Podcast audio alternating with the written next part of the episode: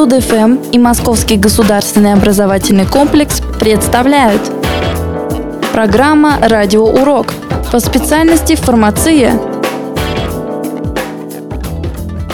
Дальнейшее развитие аптечного дела уже проходило в эпоху реформ, начатых Петром I. Прежде всего, была запрещена торговля аптечными товарами через зелейные лавки – Фактически это означало признание, что аптеки являются специальными санитарными заведениями, а не просто торговыми лавками или винными погребами.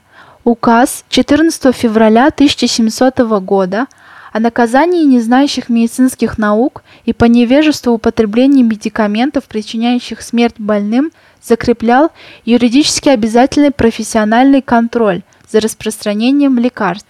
Начавшиеся реформы опирались на российских аптекарей. Их число и профессиональная подготовка дополняла опыт приглашенных иностранцев. Так одним из первых русских аптекарей стал Даниил Алексеевич Гурчин. Первая грамота на открытие вольной аптеки была выдана 27 ноября 1701 года. Вторая жалованная грамота 28 декабря 1701 года была выдана Гурчину. Но его аптека фактически была основана и работала задолго до получения Петровской грамоты, и Гурчин уже наименовался аптекарем его царского величества. Аптеки в уездных городах, также Петербургской губернии, в те годы основаны не были.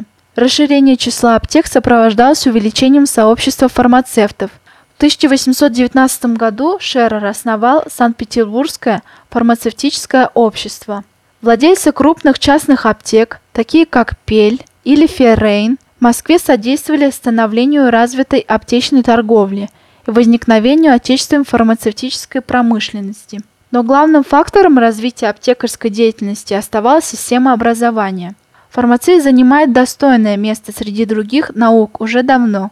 Российская аптека всегда была центром, где больной получал не только лекарства, но и рекомендации, облегчающие его страдания – Больной должен выйти из аптеки не только с необходимым лекарством, но и с уверенностью в его эффективности, возможности исцеления недуга.